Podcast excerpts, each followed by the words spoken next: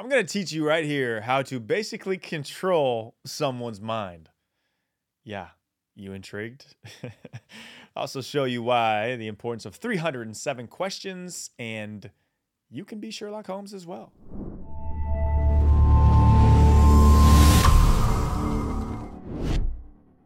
Confidence hack number 48 of 365 throughout the year to help you become more confident in your daily life.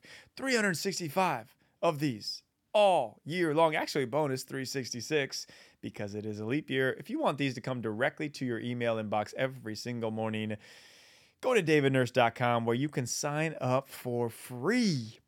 Jesus was recorded in the Bible asking 307 questions. He was asked himself 183 and only directly answered three of those.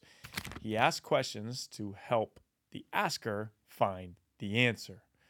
Why do great leaders ask more questions than they answer? Well, here's what I have learned in my experience of being around the top NBA coaches and top CEOs. Asking questions will win in two ways. One, when a human being answers a question, they are much more likely to take ownership of the answer that they provide. It is human nature to hear an instruction and consciously or subconsciously create resistance to the direction given.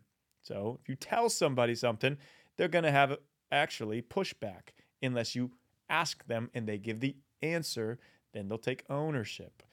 Two, the person you are asking the question is the foregone expert in themselves.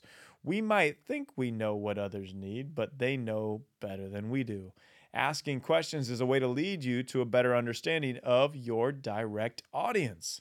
Boom! The double win is the recipient of the question takes ownership of the response, and you, the question asker, gets a better understanding uh, than a presumed assumption. The art of proposing a question must be held in higher value than solving it. What a great quote by George Cantor. A study done by Entrepreneur Magazine found that people who ask more questions tend to have a higher emotional intelligence study done by the Association for Psychological, Psychological Science found that people who ask more questions are also more likable by their peers. More intelligent and more likable? I'll take that. So, here are five tips to be a more confident question asker that I have found to be very powerful. Number one, be specific in the question that you ask. Ask a detailed question that can go deeper rather than broad and surface. Two, seek conversation, not interrogation. Asking a question should not be calling somebody else, calling somebody out, but it should be seeking this to lead to a conversation. Three, don't be afraid to admit you don't know and you need more clarification. I've been there many times when I just acted like the per- like I knew what they were talking about, walked away from the conversation and had no idea. It's okay to say you don't know. Ask for more clarification. Four, actively listen to the answer being given, not plotting out your response while the other person is talking. Very key. And five, care.